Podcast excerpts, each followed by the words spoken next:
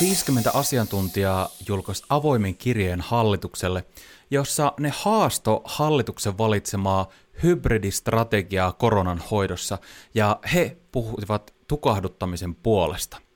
Tästä aiheesta me tullaan tänään keskustelemaan tässä viikon kuumimmat aiheet lähetyksessä, ja sen lisäksi me tullaan käsittelemään Pekka Haavistoa, Suomen ulkoministeriä, joka on tällä hetkellä keskusrikospoliisin esitutkinnassa. Lisäksi me puhutaan koulujen avaamisesta, johon enää muutama päivä aikaa, ja siitä, kuinka OAJ tuli ulos, ja kertoi siitä, että monet opettajat, jotka kuuluu riskiryhmiin, on todella huolissaan siitä, että miten heidän käy, koska he ovat saaneet sellaista ohjeistusta, että huolimatta siitä, että he kuuluu riskiryhmään, niin heidän on pakko mennä töihin. Sen lisäksi me puhutaan siitä, että mihin suuntaan EU-kannatus suomalaisten keskuudessa on menossa. Nimittäin me saatiin todella yllättävä tutkimustulos elinkeinoelämän valtuuskunnalta viime viikolla. Ja aivan viimeiseksi, jos meillä jää aikaa, niin me puhutaan myöskin siitä, että Facebook on valinnut uuden EU-pomon vastaamaan toiminnoistaan. Ja tämä henkilö, hänellä on erittäin vahva poliittinen kytkentä.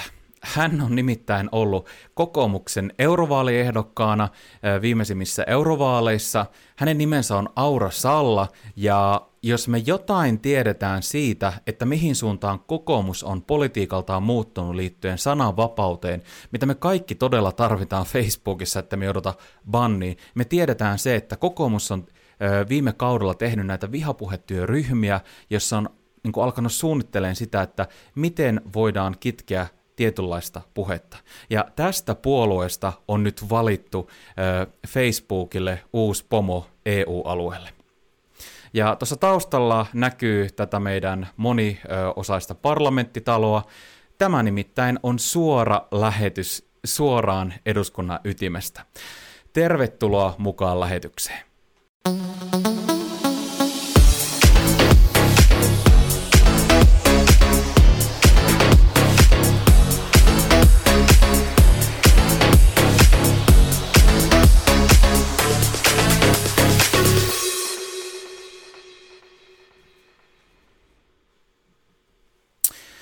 Lähdetään liikkeelle aivan aluksi tällä 50 asiantuntijan kirjeellä, mikä toimitettiin nyt sitten hallitukselle. Nimittäin aika moni asiantuntija on ollut erimielinen siitä linjasta, minkä hallitus on valinnut, ja mehän kaikki tiedetään, että tässä on ollut vähän epäselvyyttä sen suhteen, että haluaako hallitus, että koronasta päästään niin kuin leikaten irti, vai onko se sellaista, että pikkasen laittaa rajoituksia pois, jotta sitten pikkasen se leviää ja jonkunnäköinen kontrolli säilyy, vai onko kyseessä Ruotsin laumasuoja, eli toisin sanoen annetaan vapaasti tarttua kaikkialle. Ja no pikkuhiljaa hallitus on sitten antanut erilaisia lausuntoja ja hionut tätä strategiaa matkan varrella, jota selkeästi ei alun perin ollut.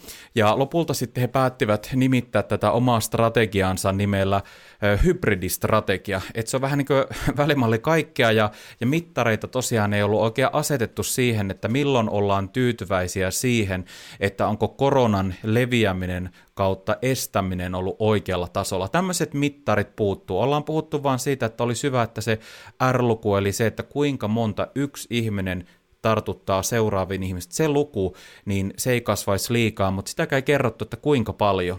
Pääministeri Marin sanoo tällä tavalla, että ö, nyt kun ne rajoituksia lähdetään purkamaan, niin me ei mitään niin kuin R-luvulle tavoitetta laiteta, vaan, vaan sekin voi olla, että jos tartunnat lähtee tarpeeksi voimakkaasti nousuun, niin, niin vaikka jotain tiettyä lukuja oltaisiin saavutettu, niin silti me lähdetään sitten sen jälkeen ra- uusia rajoituksia laittaa päälle. Eli tämä on tämmöistä kun täällä eduskunnassa on töissä, niin aika helposti pystyy tunnistamaan sen, että milloin poliitikko ikään kuin kriisi viestii, ja nämä on erittäin hyviä lauseita, koska ne menee isoissa massoissa yleensä aika nopeasti läpi, mutta jos meillä on olemassa joku strategia koronan voittamiseksi, niin silloin aivan ehdottomasti meillä pitäisi olla jotakin, jonkinnäköisiä mittareita ja tavoitteita seurantaa varten, jotta me tiedetään sitten, että jos tällaiset jutut menee punaisen puolelle, niin sitten aletaan uusia toimenpiteitä. Tällaisia ei oikein ole ollut. Ja nyt sitten asiantuntijat on ollut todella huolissaan tästä tilanteesta. Asiantuntijat on ymmärtäneet sen, että tämä, tämän kaltainen hybridistrategia, jossa ei ole selkeitä päämäärää, selkeitä seurantatavoitteita ja, ja niin edespäin, niin tämä tulee pitkittämään tämän koronan keston niin pitkäksi, että sen aikana tulee useampia ihmisiä kuolemaan, plus sitten yritykset tulee kärsimään aivan älyttömän paljon, koska vaikka paikkoja aukastaan, niin siitä huolimatta ihmiset ei uskalla lähteä käyttämään näitä palveluja, koska ne tietää, että se koronan vaara on vieläkin olemassa sen koko pitkän ajan matkalla, kun tämä hybridistrategiaa noudatetaan Suomessa. Ja näin ollen nyt sitten tämä 50 joukko alkoi puhumaan siitä, että Suomen pitäisi valita tukahduttamisen tie. Ja Iltalehdessä tosiaan kerrottiin, kuinka tässä on lääkäreitä, lääketieteen, biolääketieteen, taloustieteen, matemaattisten alojen tutkijoita, jotka pystyy siis sekä siltä lääketieteen puolelta katsomaan näitä seurauksia, mutta myöskin matemaattisesti mallintaa, että miten tämä korona etenee, plus sitten näitä taloustieteen asiantuntijoita, jotka pystyy oikeasti antamaan analyysiä, faktaa ja tilastoja siitä, että miten se tulee vaikuttamaan talouteen. Ja tässä artikkelissa todetaan, mä laitan, laitan tuon tota, niin, artikkelin tuonne näkyviin, Öm, tässä todetaan näin, että öm, kirjoittajan mukaan Suomella on tällä hetkellä etulyöntiasema, jota ei saa heittää hukkaan. Muista maista tukahduttamisen strategian ovat valinneet esimerkiksi Taivan, Uusi-Seelanti, Australia, Hongkong, Itävalta, Kreikka ja Islanti. Ja tässä nämä tutkijat ja asiantuntijat toteaa, että silloin kun me tukahduttamistrategialla on saatu koronan tartuttavuus niin pieneksi, niin sen jälkeen me pystytään jälleen kerran alkaa seuraamaan niitä tartuntaketjuja. Eli muistatteko silloin, kun Suomessa korona oli lähdössä liikkeelle, mitä silloin tehtiin, kun oli yksi tapaus siellä, toinen tapaus täällä, niin alettiin kartottamaan niitä tartuntaketjuja, että ketä mahdollisia ihmisiä nämä tarttuneet olisi voineet olla tartuttamassa lisää, ja niitä eristettiin. Mutta hyvin pian se, että Suomella ei ollut selkeitä visioita, miten me toimitaan tässä tilanteessa, niin me kadotettiin nämä tartuntaketjut. Me ei pystytty pitämään enää hallinnassa sitä tilannetta, ja ihmisiä alkoi aivan mielinmäärin sairastumaan ja tartuttamaan, tartuttamaan eteenpäin tätä koronaa. Mutta jos me valittaisiin tämä tukahduttamistrategia, niin silloin me jälleen kerran voitaisiin lähteä NS alkupisteestä, kun vaan muutamalla on korona, ja aina kun tämmöinen paljastuu, niin tartuntaketjut selvitetään. Ja tähän liittyy tämä asiantuntijoiden mukaan, että olisi tämmöisiä täsmällisesti suunnattuja rajoituksia, seuranta- ja valvontatoimia, ja ne on niin kuin, taloudellisilta inhimillisiltä kustannuksiltaan huomattavasti pienemmät kuin sitten näissä muissa strategioissa. Ja he myöskin toteaa tämän, että sen sijaan, että me tukahdutetaan, niin nyt tämä nyt hallituksen valitsema hybridi, hybridilinja, niin se lisää epävarmuutta yhteiskunnassa, koska kukaan ei oikein voi tietää, että kuinka kauan tämä tulee jatkumaan, kuinka kauan tämmöisessä epävarmuuden tilassa tullaan etenemään, ja niin edespäin. Eli se on, se on myöskin sosiaalisesti, niin se on erittäin ö, ikävä tapa hoitaa tämmöistä kriisiä. Öm, ja sitten vielä viimeisenä pointtina, mitä nämä asiantuntijat hallitukselle kertoo tässä avoimessa kirjeessä, minkä ne lähetti, niin ne sanoo näin, että tukahduttaminen on paitsi varavuusperiaatteen mukaista, myös ainoa eettisesti kestävä vaihtoehto. Lääkärietikan ja ihmisoikeuksien valossa on estettävä kuolemia, ei vain tukahdettava niitä. Ja loppuarvio on se, että jos valittaisiin tämmöinen tukahduttamisen tie, niin näillä toimilla, jotka olisi tiukkoja, niin tämä pystyttäisiin saada viidessä viikossa tämä korona semmoiseen kuosiin, että me palattaisiin ikään kuin sinne lähtöpisteeseen, jossa me ollaan tukahdettu käytännössä yhteiskunnasta korona, enää muutamalla ihmisellä sattuu olemaan se, ja sen jälkeen niitä tartuntaketjuja voidaan taas selvittää. Eli ö, tässä on nyt puntarissa ikään kuin viisi viikkoa, mitä nämä asiantuntijat esittää hallituksella, vai sitten tämä hybridi, joka kyllä tarkoittaa sitä, että nopeammin aletaan avaamaan paikkoja, mutta se kriisi tulee pitkittymään ja asiakkaat ei uskalla lähteä käyttämään niitä palveluja, niin kuin mennä kahviloihin tai, tai baareihin tai, tai parturiin tai, tai minne ikinä. Ja sitten tässä oli muuten semmoinen, pitää vielä mainita, että tässä puhuttiin, mitä tulee matkustamiseen, niin asiantuntijat olisi todennut sillä tavalla, että alettaisiin ikään kuin merkittämään erilaisilla väreillä eri maita ja alueita, minne on erilaiset matkustussuostukset. Puhuttiin siitä, että on keltaista, sitten on vihreitä ja punaista. Ja vihreisiin maihin matkailu olisi vapaata, sillä niissä korona on tukahdotettu. Ja sitten keltaisiin maihin puolestaan pystyisi tota, matkustamaan tapauskohtaisesti harkiten, ja sen jälkeen siitä seuraa sitten kotinkaranteeni, ja, ja voit jo, niin joutuisi noudattamaan sitten erityistä suojaamista, kun pallaa kotiin. Ja punaisissa maissa puolestaan sitten niin ei pitäisi vierailla, sillä se koronariski, niin sen saamin, saamisen riski, niin se on erittäin suuri.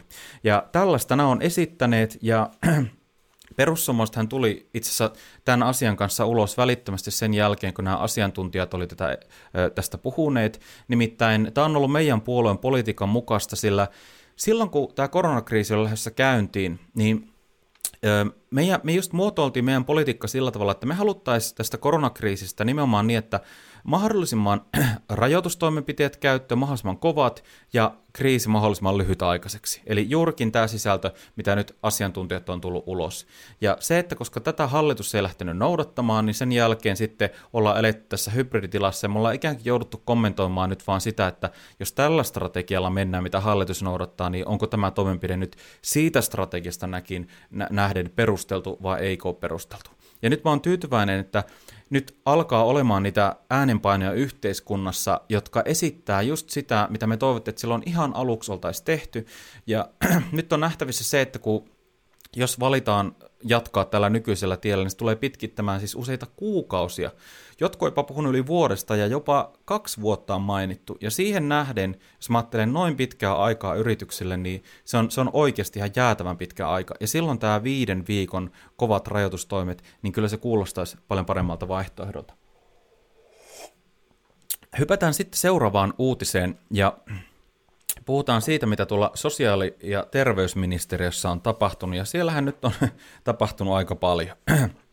Eli siellä oli tämmöinen koronatoimista vastaava johtaja sosiaali- ja terveysministeriössä, jonka nimi on Pasi Pohjola, ja hän sanoi sillä tavalla, että nyt ne perusteet, mitkä on valittu tälle linjalle, niin ne ei ole, ne ei ole pelkästään epidemiologiset, vaan että ne on myös oikeudelliset.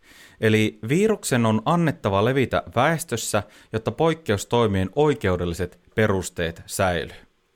Ja no niin, tämä kaveri siis tosiaan niin vastaa näistä koronatoimista sosiaali- ja terveysministeriössä. Ja hän sanoi vielä tällä tavalla, että jos tautia ikään kuin lähdettäisiin tukahduttamaan, niin saataisiin kutakuinkin tartunnat häviämään Suomesta, silloin vähäjäämättä jouduttaisiin myös purkamaan rajoitustoimenpiteitä. Herregud. Jos nämä tartunnat saataisiin pois, niin jouduttaisiin purkaa rajoitustoimenpiteitä. Siis ei hyvä luoja, mehän nimenomaan sen takia halutaan nämä tartunnat Suomesta pois, jotta me voidaan päästä palaamaan siihen normaali yhteiskuntaan ei tämmöistä, niin kuin, mitä nyt hallitus on hybridistrategiaa, niin ihan vaan sen ilosta, että nyt pitkään marssitaan tämmöisessä suossa, niin ei nyt sen ilosta näitä rajoitustoimia kannata pitää päällä. Et niin kuin, ja, ja sen koronan samaan aikaan siis antaa levitä. Et paljon parempi olisi tämmöinen lyhyen ratkaisun tie. No mitä tästä sitten seurasi sen jälkeen, kun tämä STM koronatoimista ö, tota niin, niin, vastaava johtaja Pasi Pohjola oli, oli sanonut näin. No sen jälkeen sitten Iltasanomat, tuo äskeinen uutinen on siis Helsingin Sanomista. Sen jälkeen Iltasanomista sitten tota niin, niin, voitiin lukea tämä STMn tiedote, joka julkaistiin viime perjantaina silloin iltapuolesta aika pian sen Pohjolan lausunnon jälkeen. Ja siinä tiedotteen alussa todennetaan, että sosiaali- ja terveysministeriön tavoite on estää korona virusepidemian etenemistä Suomessa.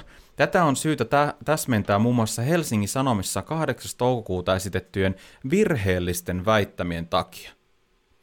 Ja sitten siinä tiedotteessa kuitenkaan, mikä julkaistiin, ja, niin siinä ei oltu eritelty, että mitkä oli ollut niitä virheitä, mitä siinä Hesarin jutussa oli ollut. Eli tässä toisin sanoen laitettiin syytä nyt sitten median niskoille, että media olisi uutisoinut tämän Pasi Pohjolan lausunut väärin. Ja no sitten tota niin, niin, tähän puuttu tosiaan Hesarin toimitus, ja sieltä sanottiin näin. HSN uutisen asiasisältö ja sitaatit ovat tavanomaiseen tapaan tarkistettu haastateltavalla. Pidän huonona hallintokulttuurina pyrkimystä vyöryttää vastuu viestintäkömmähdyksistä median virheeksi, Mukka kirjoitti perjantaina Twitterissä pian STMn tiedotteen julkistamisen jälkeen Hesarista. Sosiaali- ja terveysministeriössä on tehty selkeä viestintävirhe. Mä palaan tähänkin myöskin, että minkä takia ei tämä mun mielestä ole edes viestintävirhe, mutta ollaan tehty tämmöinen lausunto. Ja sitten siitä on uutisoitu, ja sen jälkeen hallitus on kiireen vilkkaa juossu ja tota, perään ja, ja sanonut, että hei, tämä ei edusta meitä. Tämä, mitä koronatoimien valmistelusta vastaava päällikkö on sanonut, ei edusta meidän kantaa. Hyvää päivää. Ja tämä, tämä oikeastaan kuvastaa aika hyvin tätä hallituksen toimintalinjaa nyt tässä kriisin aikana. että lausuntoja tulee sieltä täältä, jotka on erilaisia. Jossain kohtaa sitten laitetaan taas se kriisiviestintävaihe päälle ja yritetään sitten vähän niin kuin saada yhteen näitä lausuntoja, että miten ne oikein niin kuin loogisesti sopeutuisi yhteen niin, että ulkopuoliselle välittyy semmoinen kuva, että meillä oli koko ajan tämä homma hallussa, meillä oli koko ajan oma yhteinen linja, mikä me yhdessä oltiin päätetty ja niin edespäin. Mutta kun me puhutaan tosiaan nyt niin kovan luokan henkilöstä siellä sosiaali- ja terveysministeriössä, joka vastaa tästä koronatoimista, niin tämä henkilö on koko tämän koronakriisin ajan ollut siellä valmistelemassa näitä toimenpiteitä. Ja hän sanoo omalla suullaan, että mitkä on ne periaatteet, minkä vuoksi tällaisia toimenpiteitä on tehty. Että et minkä takia halutaan antaa sosiaali- ja terveysministeriön puolesta niin tämän koronan levitä – jotta sitten näitä rajoitustoimia voitaisiin pitää voimassa. Hän sanoo sen suoraan ääneen. Ja sen jälkeen, kun hän on itse noudattanut tämmöistä linjaa tämän koronatoimien tota, niin, niin, tekemisessä, niin vaikka pääministeri twiittaisi Twitterissä, niin kuin se muuten twiittasi tällä tavalla, äm, missä se nyt oikein olikaan, täällä, STMn Pohjolan lausunto ei edusta hallituksen linjaa tai ajattelua vaikka tämä sanottaisi jälkikäteen tällä tavalla, niin se ei poista kuitenkaan sitä, että miten siihen saakka on toimittu. Mi- miltä pohjalta ollaan koronakriisiä hoidettu ja valittu se strategia. Ja tämä on ollut se, mitä Pasi Pohjola on edistänyt siellä, koska hän on ollut se johtaja näiden asioiden päällä. Eli hallitus voi kyllä ikään kuin tosta hetkestä lähtien, kun se irti sanoutuu Pohjolan lausunnosta, niin aivan hyvin alkaa noudattaa uudenlaista strategiaa, joka perustuu uudenlaiselle analyysille, mutta se on siitä hetkestä eteenpäin. Se, mitä on siihen mennessä toimittu, niin tämä Pohjola on ihan rauhassa saanut ilman, että yksikään ministeri on puuttunut, niin valmistella asioita tosta näkökulmasta, että sen koronan halutaan antaa levitä. Ja mä en ymmärrä, että minkä takia tätä ei ole media voinut tuoda selkeämmin esille. Miksi tästä asiasta ei ole puhuttu? Koska tämähän on ihan selkeä homma. Hallitus jäi tässä kohtaa housut kintuissa kiinni. Piste. Katsotaan seuraavaksi ähm, pikkasen kommentteja, mitä siellä on tullut. Ähm, en pidä noiden kuppiloiden edun korostamisesta. Tärkeimmät asiat ensin kirjoittaa Jari Kinnunen YouTubessa. Siitä voi olla montaa mieltä varmasti, että mistä puhutaan, mutta itse ainakin pyrin puhumaan siis monesta asiasta niin tavallaan koulujen näkökulmasta, pubien, kahviloiden, yrittäjien, hierojen, kampaajien, siis eri ammattiryhmiä nostaa esille, kuljetusalaa ja muuta. Se, että minkä takia monesti on puhuttu näistä kuppiloista aika moni poliitikko, niin liittyy siihen, että se on se, mihin tavallaan niin kuin tämä iski heti ja lujaa, koska hallitus määräsi nämä kiinni. Siinä ei ollut tavallaan semmoista ikään kuin ö, tilaa päättää itse, miten toimitaan, vaan kiinni ja piste. Ja sen takia moni yrittäjä on menettänyt toimeentulonsa, moni työntekijä, joka on ollut näissä yrityksissä, niin, niin heillä on ikävä tilanne, heidän perheillään on, ja siksi myöskin näitä asioita on nostettu esille. Perussuomalainen kysyy YouTubessa, oletko päässyt saunaan mestarin kanssa? Tässä varmaan viitataan Jussi halla Täytyy sanoa, että, että en ole ollut Jussi Hallanahon kanssa muistaakseni saunomassa. no sitten tota, niin, niin, luetaan täältä Facebookin puolelta, mitä täällä sanotaan. Sami Hautala kirjoittaa, tätä on sanottu, että annetaan levitä, mutta eipä kukaan ole uskon. Niin. Jari Allan Longström kysyy, tuleeko nälänhätä maailmanlaajuisesti? No, meillähän on ympäri maailmaa että tällä hetkelläkin aika iso nälänhätä monissa kolkissa, varsinkin tuolla Afrikassa, mutta uskon, että tämä koronakriisi laukaisee vielä isompia semmoisia ketjuja, jotka johtaa sitä yhä isämpiä alueita tulee olemaan nälähdässä, että aivan varmasti tulee olla tällä sellaisia vaikutuksia. Mennään sitten seuraavaan uutiseen ja puhutaan meidän kaikkien lemppariministeristä Pekka Haavistosta, joka on tällä hetkellä Suomen ulkoministeri. Ja demokraatti on kirjoittanut nyt siitä, että kuinka tällä hetkellä toi perustuslakivaliokunta on, on katsonut tätä Haaviston keissiä, mikä liittyy tähän alholiin, ja mäpä luen, että mitä täällä lukee. Perustuslakivaliokunta katsoi esintutkintakynnyksen ylittyneen yhden asiakohdan osalta. Tämä pyyntö oli rajattu koskemaan ulkoministerin menettelyä ulkoministeriön konsulipäällikön virkajärjestelyissä liittyen suomalaisten kotouttamiseen alholista. Ja me kaikki varmaan muistetaan, että miten tämä oikein meni, mutta ihan lyhyt kertaaminen – Eli tämä, tätä konsulipäällikköä oli ulkoministeri ohjannut ja ohjeistanut sillä tavalla, että hänen olisi pitänyt ottaa suurempaa vastuuta ja poiketa siitä, mitä hänen virkavastuulla pitäisi toimia tässä asiassa, kun aletaan hommaamaan niitä ihmisiä, jotka on ollut siellä terroristijärjestön riveissä ja heidän lapsiaan, niin heitä kun yrittäisi saada Suomeen. Ja, ja tähän sitten tämä konsulipäällikkö oli tosiaan vastannut, että, että hän ei missään nimessä voi toimia tällä tavalla, että jos, jos, niin kuin näin, jos, näin, jos näin toimittaisi, niin silloin hallituksen pitäisi tehdä tosiaan se poliittinen päätös, että hallitus nyt valtuuttaa hänet tekemään tällä tavalla, mutta virkavastuulla hän ei voi tollaisia asioita tehdä, mitä Pekka Haavisto ulkoministerillä oli kysynyt, ja ei vaan siis kysynyt, vaan ihan siis painostanut häntä tekemään. Mitä siitä seurasi? No sen jälkeen hän laittoi tämän konsulipäällikön toiseen tehtäviin, siirsi syrjään, jotta toinen henkilö sitten alkaa hoitamaan tätä tehtävää. Ja tästähän tämä vyyhti sitten lähti menemään et, niin kuin eteenpäin. Ja jälkeenpäin hän sitten tota, niin, niin, tota, niin, niin äkkiä hän palautti takaisin tämän konsulipäällikön tähän tehtävään, ja, ja tota, niin, niin pyysi anteeksi, mutta myöhemmin sitten haastattelussa sanoi, että ei hän ollut pyytänyt anteeksi, kun hän ei ollut tehnyt mitään virhettä. Ja siellä oli sitten, kuulkaa, melkoinen tota, niin, niin, sotku jo, jo pedattu sitten hänelle itselleen, jonka hän itse oli pedannut. Ja nyt sitten tämä asia joutui tosiaan perustuslakivaliokunnan käsittelyyn. Ja tämä on silleen mielenkiintoista, että nyt kun meillä on tämä korona-aika meneillään ja nyt keskusrikos poliisi on tota, niin, niin ollut tätä tutkimassa, niin siis miettikää, että kuinka pienellä uutisoinnilla tämä asia on nyt ollut mediassa esillä.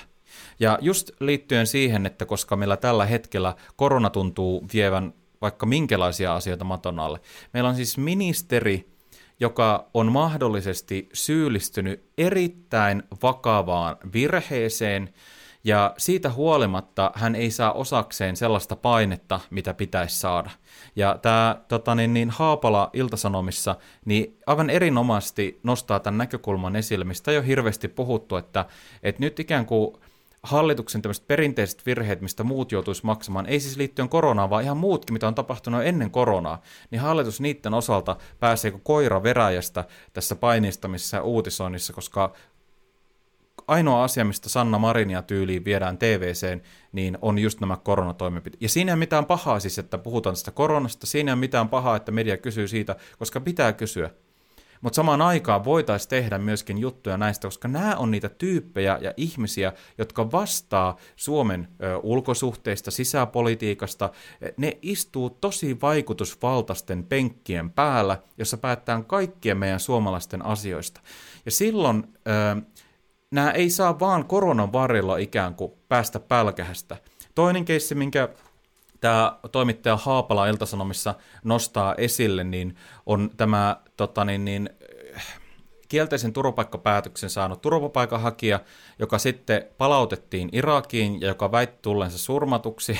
Hän, hän, hänestä oli tehtailtu siis kuolemantodistus ja oli sitten ollut, tota, niin, oltu oikeudessa sen puitteissa muiden osalta.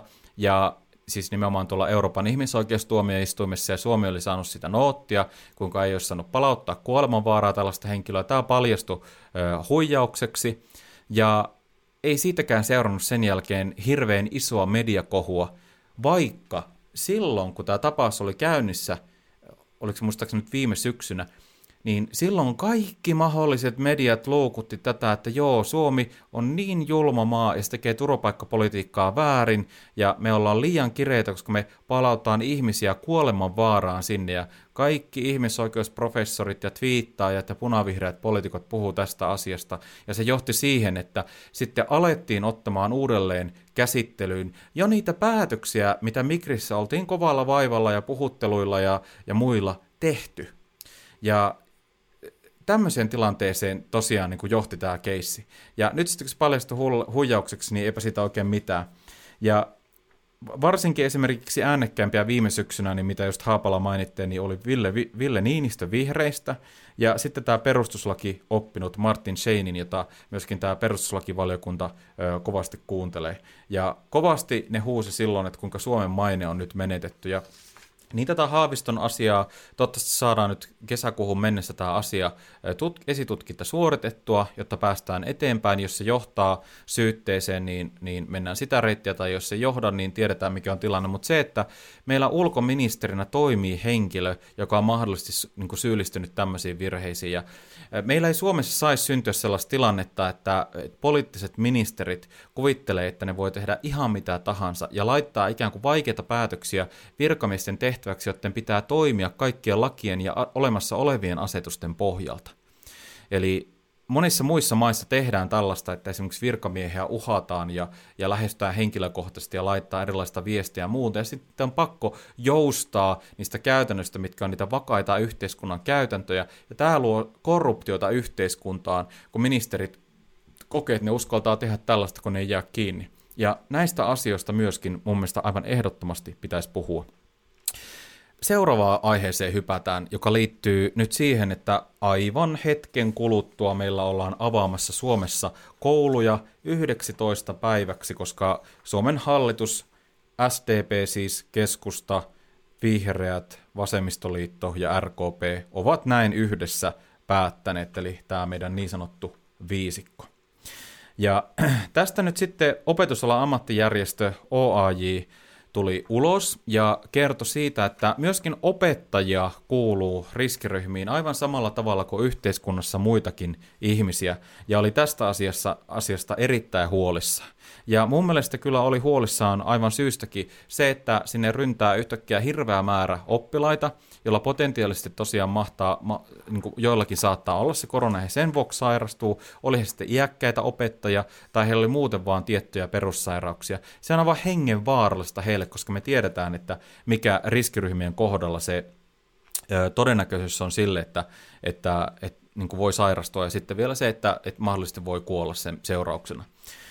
Ja ähm, ainakin Espoossa ja Lohjalla OAJin tietojen mukaan on annettu opettajille ohjeistus, jonka perusteella riskiryhmään kuuluminen ei oikeuta jäämään pois töistä. Ajatelkaa, tässä ei anneta vaihtoehtoa.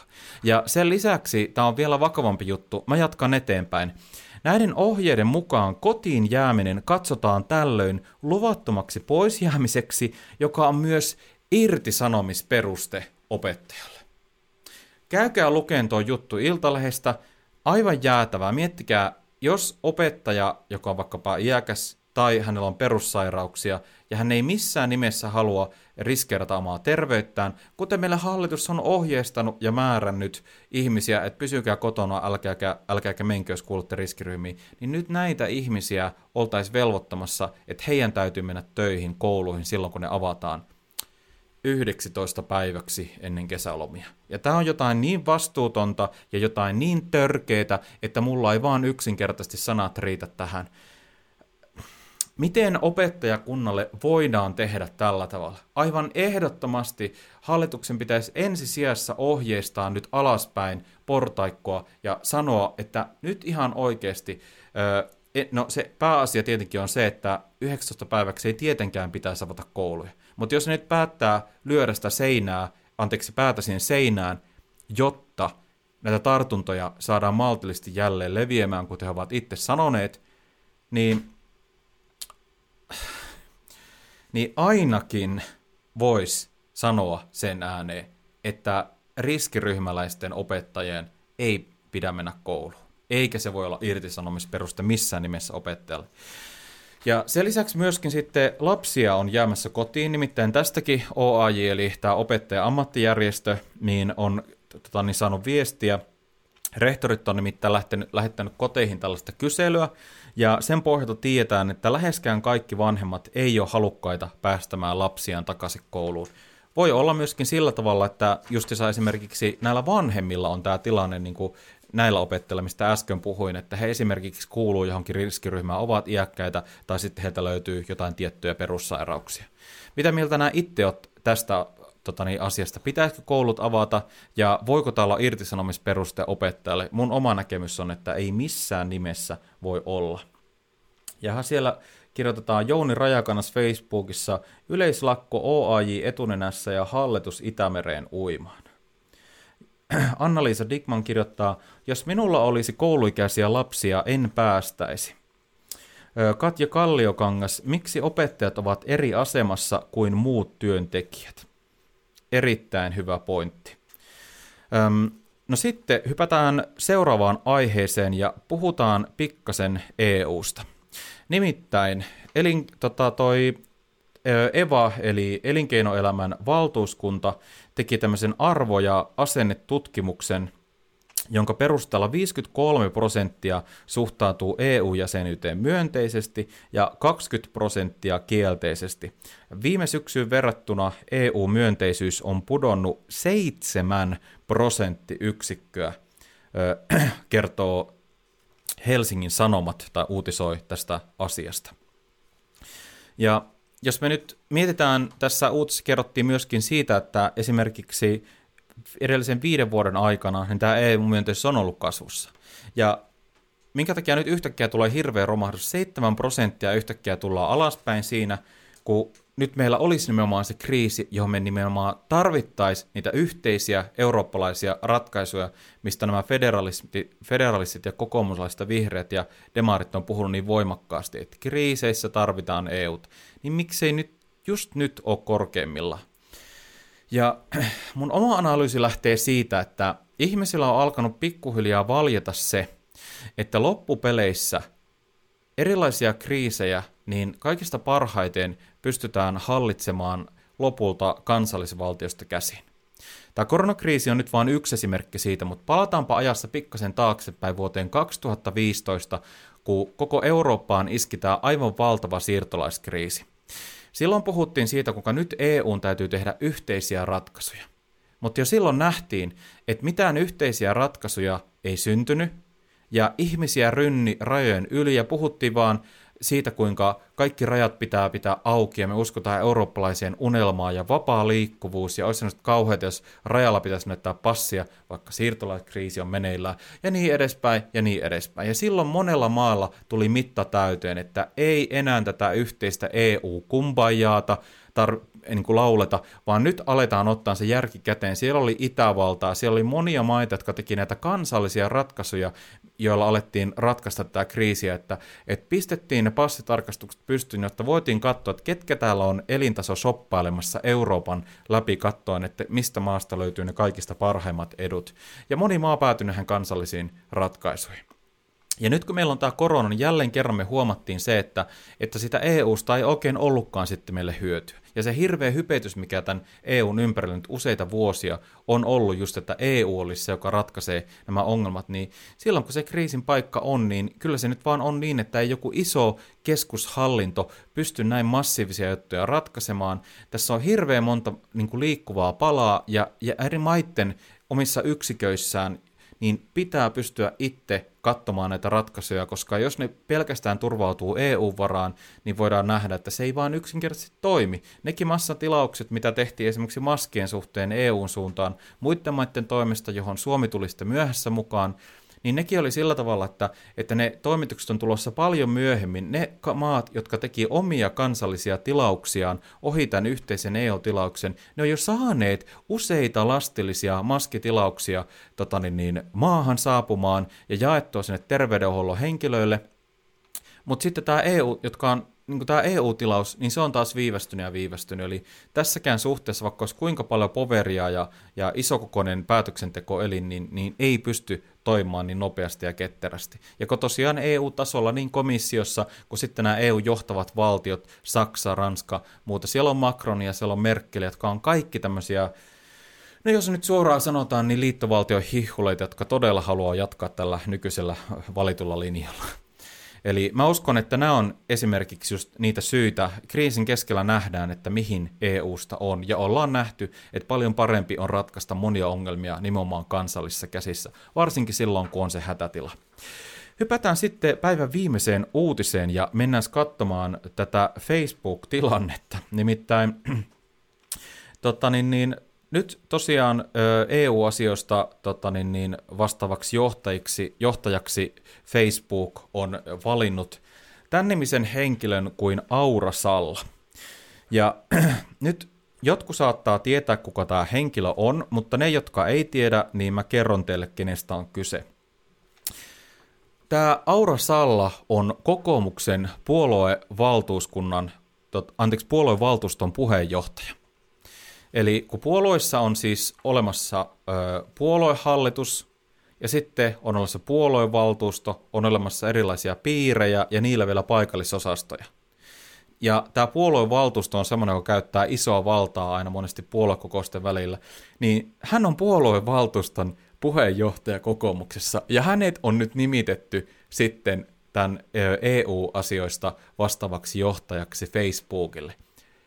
Aivan täysverinen poliitikko, täysverinen kokoomuslainen. Hän oli eurovaaliehdokkaana vuonna 2019 vaaleissa ja on ollut muissakin, muissakin vaaleissa ja, ja toiminut kokoomuslaisten kanssa pitkän aikaa jo. Ja EUssa, kun tällä hetkellä tosiaan ajetaan internetin tiukempaa säätelyä vaikka mitä, esimerkiksi silloin lokakuussa 2019 vaadittiin poistamaan tätä loukkaavaa vihapuhetta sun muuta, ja niin edespäin, niin nyt tämän kaltaisiin asioihin nyt sitten niin kuin tarvitaan se pomo, että kuka lähtee vastaamaan näistä asioista EU-tasolla. Ja viimeinen, niin kuin, viimeinen niin kuin, tietyn tyyppinen henkilö, kenet mä tähän haluaisin, olisi poliitikko – koska se ei voi toimia neutraalisti. Silloin se poliittinen agenda taustallaan ja se, mihin suuntaan se haluaa ö, viedä, niin se, se poliittinen ajattelu, mikä siellä taustalla on, niin totta kai se ohjaa sitä. Ja silloin se automaattisesti tulee olemaan epäreilua joitain toisia puolueita kohtaan. Ja kun jo nyt ollaan nähty, että on kireyttää esimerkiksi vaikkapa maahanmuuttokriittisten ja kansallismielisten näkemysten esittämisen suhteen Facebookissa, monia banneja on annettu, jopa monia tilejä on jäädytetty, ja joitakin profiileja jopa poistettu ihan kokonaan sieltä Facebookista. Ja jos joku ajattelee, että voitteko, jos me voitaisiin jossain kohtaa palata taaksepäin, niin ei. Nyt sinne laitetaan poliitikko ja kokoomuksesta, joka on kunnon täysverinen federalisti ja oikein tämmöinen väärän puheen kitkiä. Ja tämä oli aika pelottavaa, mitä se sanoi esimerkiksi äh, tässä haastattelussa äh, tota niin, niin, Hesarissa – hän sanoi näin, että mikään ei ole yksiselitteistä. Jos joku uskoo vaikka Jumalaan ja julkaisee siitä päivityksen omalle sivulleen, pitääkö se ottaa pois, koska Jumalan olemassaoloa ei ole tieteellisesti todistettu? Kenen rooli on sanoa, mikä on väärää tietoa? Tällaisia kysymyksiä ei missään nimessä niin kuin, mä kuvitellakaan, että pitäisi esittää. Tämä pitäisi olla aivan selkeä kysymys, anteeksi, aivan selkeä asia – ei tässä ole tilaa millekään kysymykselle. Totta kai voi esittää äh, niin kuin Jumalaan liittyviä näkemyksiä tai omasta uskostaan. Miten yhtäkkiä tämäkin voi olla semmoinen epäselvä asia, että pitäisikö tätäkin alkaa käsittelemään ja hetkinen, voisikohan tämäkin kuulua ehkä niiden kiellettävien asioiden joukkoon, jotka sitten poistetaan Facebookissa. Haloo! Siis kuinka pitkälle me ollaan valmiita menemään tässä sananvapauden rajoittamisessa? Ajatelkaa, jos, jos Jumalaan uskomisesta ja tämän kaltaista asioista yhtäkkiä tulee jotain sellaista, mitä pitää sensuroida Facebookissa. Tässä on kyllä kokoomuslaiset niin kuin todellakin vauhissa. Ja sitten vielä, jos muistatte viime kaudella, niin kokoomushan perusti ihan oman vihatu, vihapuhetyöryhmän, joka alkoi pohtimaan sitä, että, että minkälaisia rajoituksia voitaisiin tehdä ja, ja miten, minkälaista loukkaavaa puhetta pitäisi netistä poistaa. Ja tässä oli tämä oikeusministeri Antti Häkkänen mukana, tässä oli Kai Mykkänen, joka on kokoomuksen eduskuntaryhmän puheenjohtaja tällä hetkellä täällä eduskunnassa, ja siinä oli myöskin Sanni Graan Laasonen, kokoomuksen nykyinen kansanedustaja myöskin tästä nykyistä eduskunnasta, joka toimi opetusministerinä viime kaudella. Et niin kun, mä, mä en niin kun missään nimessä haluaisi nähdä kokoomusta pomoa EU-asioista vastaavana Facebookissa, koska Facebook on ollut yksi niistä alustoista, jotka on ollut mahdollistamassa sitä, että me saadaan vastapainoa tälle punavihreälle valtamedialle ja hegemonialle, joka loppupeleissä edustaa sen pienen liberaalin eliitin ajattelua, ja sitten se tavallinen kansa ei todellakaan halua ö, näitä aivan älyttömän rajoittavia juttuja, siis tota niin, pensaverojen nostamista, kun liikku, on pakko liikkua omalla autolla siellä maaseudulla, tehtaiden karkaamista Kiinaan sun muualle ilmastosyistä, kun laitetaan tiukempia rajoituksia, jotka ei halua että aletaan ö, tota niin, niin, kiristämään sitä, että mitä saa puhua maahanmuutosta, koska moni nuori tyttö on joutunut kokemaan, mitä se tarkoittaa heidän kohdallaan, kun tota niin, niin, he ovat joutuneet kantamaan seurauksia niistä lieveilmeistä, kun on tämä Euroopan siirtolaiskriisi ollut. Ja tälläkin hetkellä, kun se, että ei meillä lainsäädäntö on muuttunut sinänsä, tänne voi edelleenkin tulla niin poikkeusaikojen jälkeen itse tälläkin hetkellä.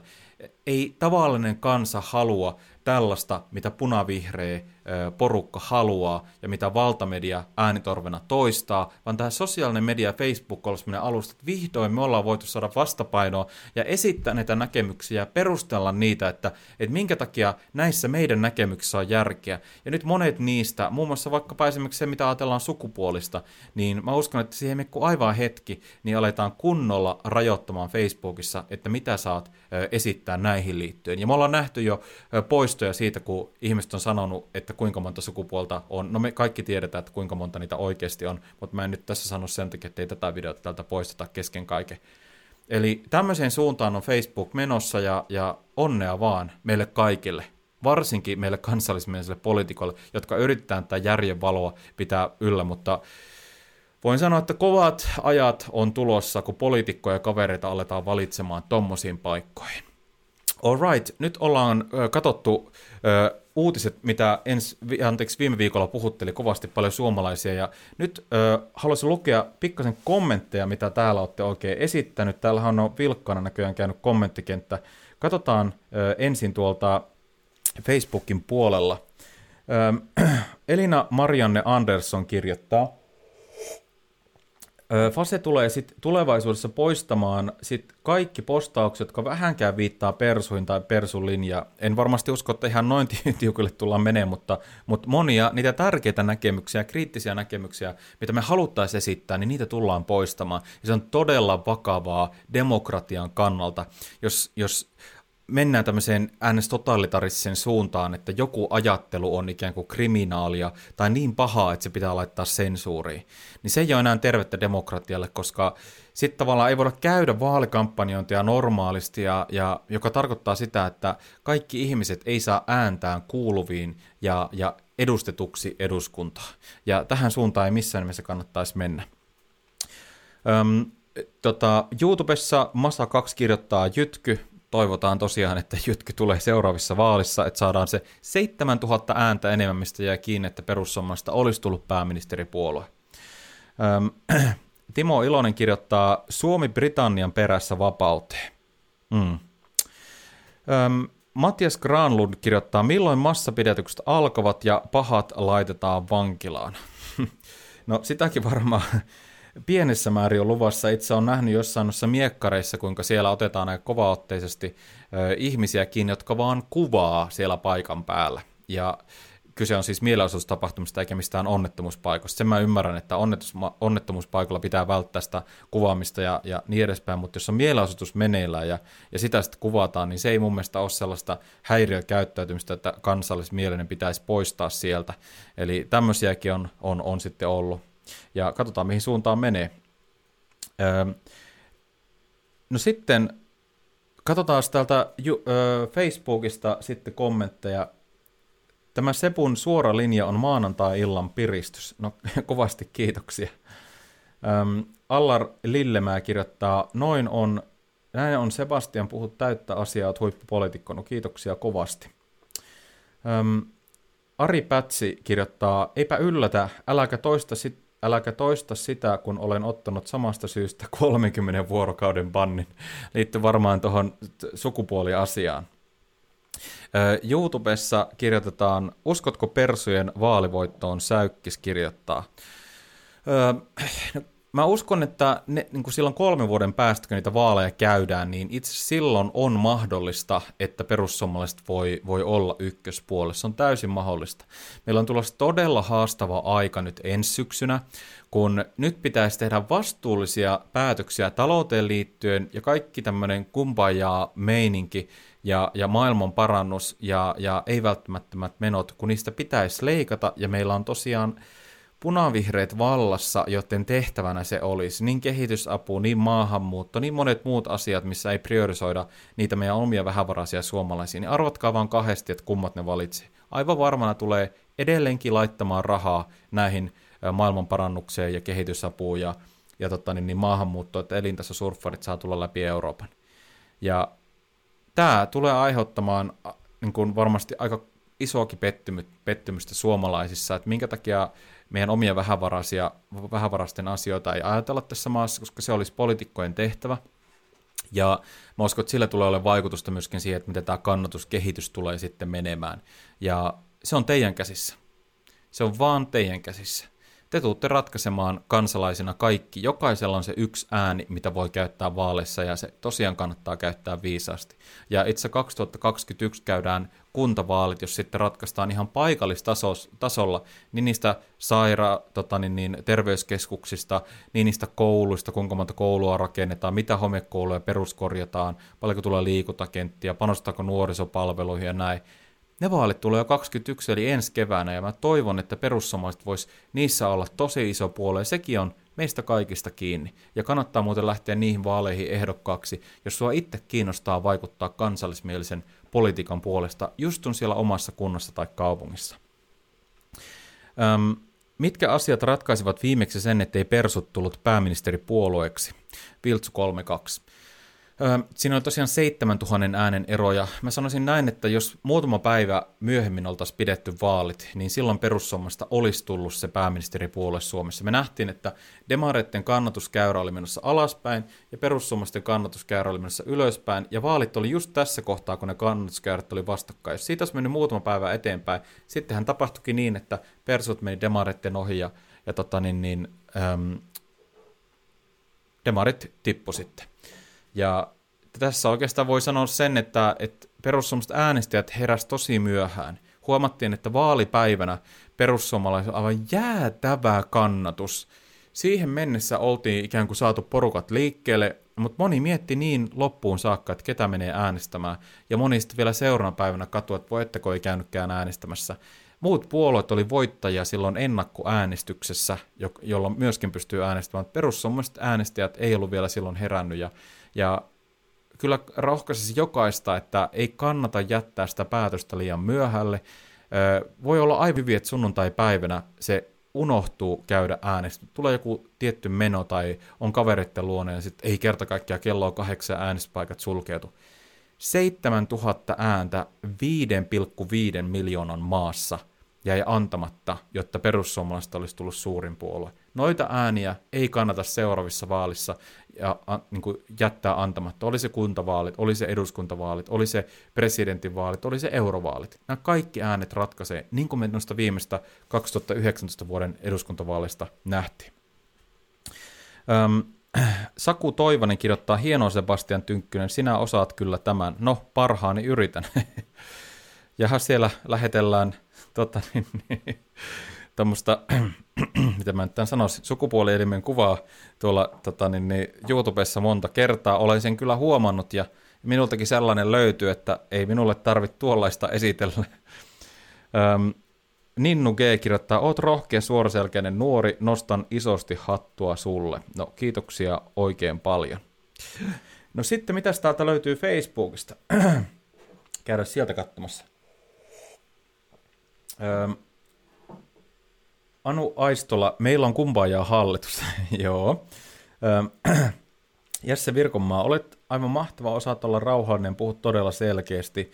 Kiitos paljon, paljon. Yritän selkeyttää mahdollisimman paljon, kun nyt ollaan suorassa lähetyksessä, niin, niin, niin ei voi moneen kertaan ottaa, niin tota, pitää, pitää tosiaan yrittää puhua mahdollisimman selkeästi. Joni Marttinen, vappu, satane ja huutomerkkiä perään. No sieltähän Lee Anderson esitti tämmöistä seteliä, seteliä uutta. Öm, Arttu Väkeväinen, oliko koulujen avaaminen hyvä vai huono asia? Minusta tosi huono.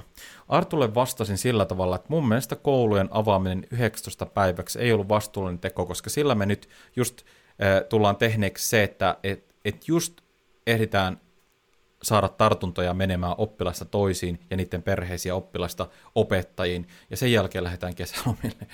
Eli just saatiin se leviämään, ja, ja tämä 11 päivää olisi hallituksen mun mielestä pitänyt malttaa, ja, ja monet myöskin asiantuntijat puhuivat sen puolesta, että tässä ei vaan yksinkertaisesti ole järkeä, ei edes sosiaalista syystä, koska niitä ongelmia, mitä on tota, niin, mitä kehittyy, niin, niin se on käytännössä leirikouluviikot, missä ollaan, ja, ja me opettajat, kun me ollaan koulussa, me katsotaan sitä lasta, että, että alkaako se voimaan pahoja oirehtia, me nähdään se kehitys, mutta se, että siellä vaan käydään ja, ja sitten ollaan kesälomilla, niin se ei, se, se ei oikein tommonen noin, niin se ei auta siihen.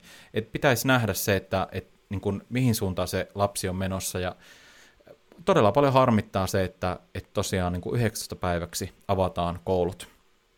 Ja tuo oli aivan erinomainen kysymys. Nyt Arttu Väkeväiselle lähtee tämä ohjelmamuki, onneksi olkoon, arvonta on päättynyt.